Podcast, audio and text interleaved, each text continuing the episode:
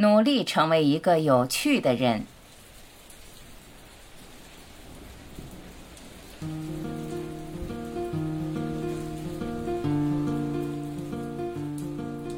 前几天跟朋友闲聊，分享最近发生的趣事。他兴冲冲地翻开相册，找到一张路灯晚霞的照片给我看。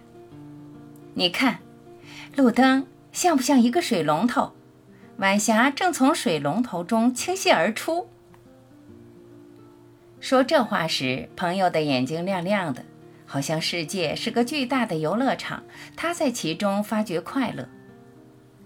不禁感叹朋友的有趣，也感叹跟有趣的人相处真的别有一番乐趣。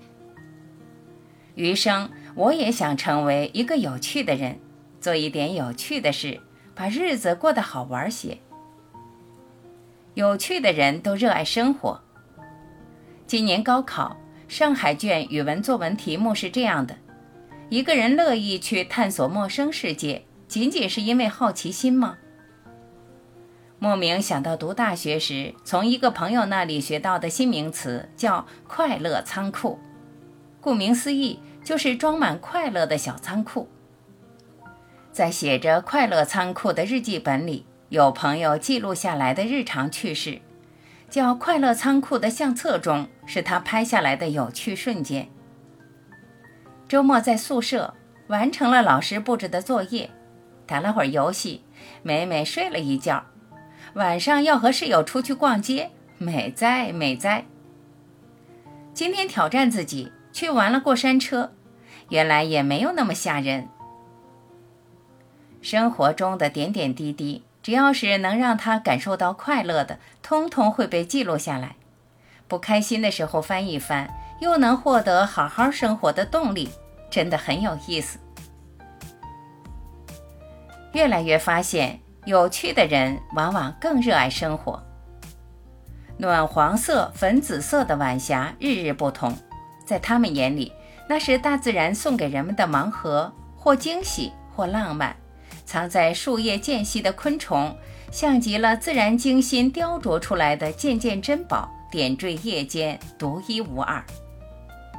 在大千世界当中，他们努力发现美好，记得花开的时间，品四季的乐趣，带着一腔好奇和对生活的万般热爱，去世界的边边角角，并用自己的方式将这些留存下来。回到最初的问题。一个人乐意去探索陌生世界，仅仅是因为好奇心吗？我想答案已经出来了，因为好奇，更是因为热爱生活。有趣的人懂得让自己快乐。常有这样的感觉：丧气的人身边往往笼罩着一层阴霾，低气压，偶尔风雨交加；而有趣的人好像自带阳光。永远有办法让自己快乐起来，跟有趣的人相处，心情不自觉跟着明朗。提名苏东坡那个无可救药的乐天派，有人曾经统计过东坡词中“笑”一字出现的频率，约三千首词中有三百四十四首带笑，占比百分之十一。很难想象一个仕途屡次受挫的人。在被贬谪的路上，依然能观月赏花、酿酒做饭。只恐夜深花睡去，故烧高烛照红妆。慢着火，少着水，火候足时他自美。生活不如意十之八九，可这不妨碍他乐观快乐的活。抱负实现不了，那就摘一朵花，倒一杯酒，或者研究一道美食，做任何想做的事。再多的不甘不顺都会被抚平。一个人最重要的能力，或许正是快乐力。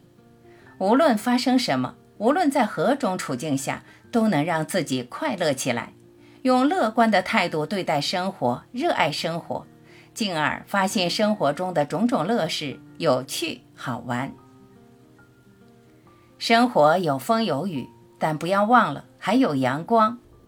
日子有笑有泪，但请不要失去快乐的能力，让日子开出花，每天都笑意盈盈。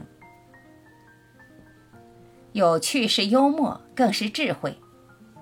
看脱口秀大会的时候，最喜欢李雪琴，北大才女，台上幽默有趣，简简单单一句话就能把人逗笑，应了那句“好看的皮囊千篇一律，有趣的灵魂万里挑一”。不过，李雪琴的有趣并不只是风趣，更多的是她慵懒又清醒的生活智慧。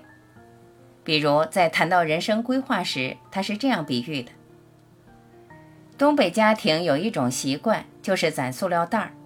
当有一天你不知道用什么去装手上的东西时，总有一个塑料袋适合你。所以我对人生没什么规划，我的人生就是走在捡塑料袋的路上。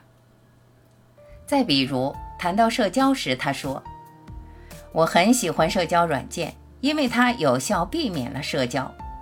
一想到要想方设法跟人熟络起来，我就想算了，在家躺着多好。”还有另一位很喜欢的作家，也是同样的有趣、幽默又有智慧，那就是余华。在节目《朗读者》中，他凡尔赛发言。很多评论家说我文章语言简洁，其实是因为我认识的字儿少。谈到为什么写作时，他的回答又让人震惊：我不愿意做牙医，想睡懒觉，还想不上班就写小说，稿费给自己。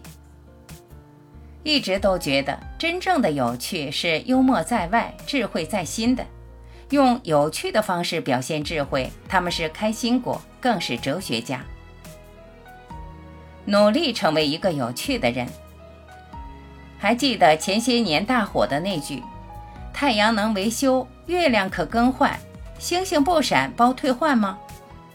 原来真的有很多有趣的人一直在将美好洒向人间。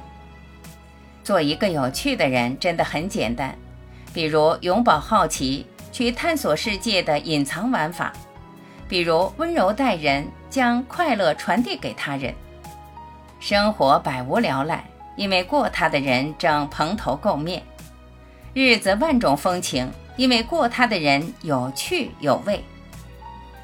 在不长不短的余生里，努力成为一个有趣的人吧，和有趣的人相处，做有意思的事，与所有美好肩并肩。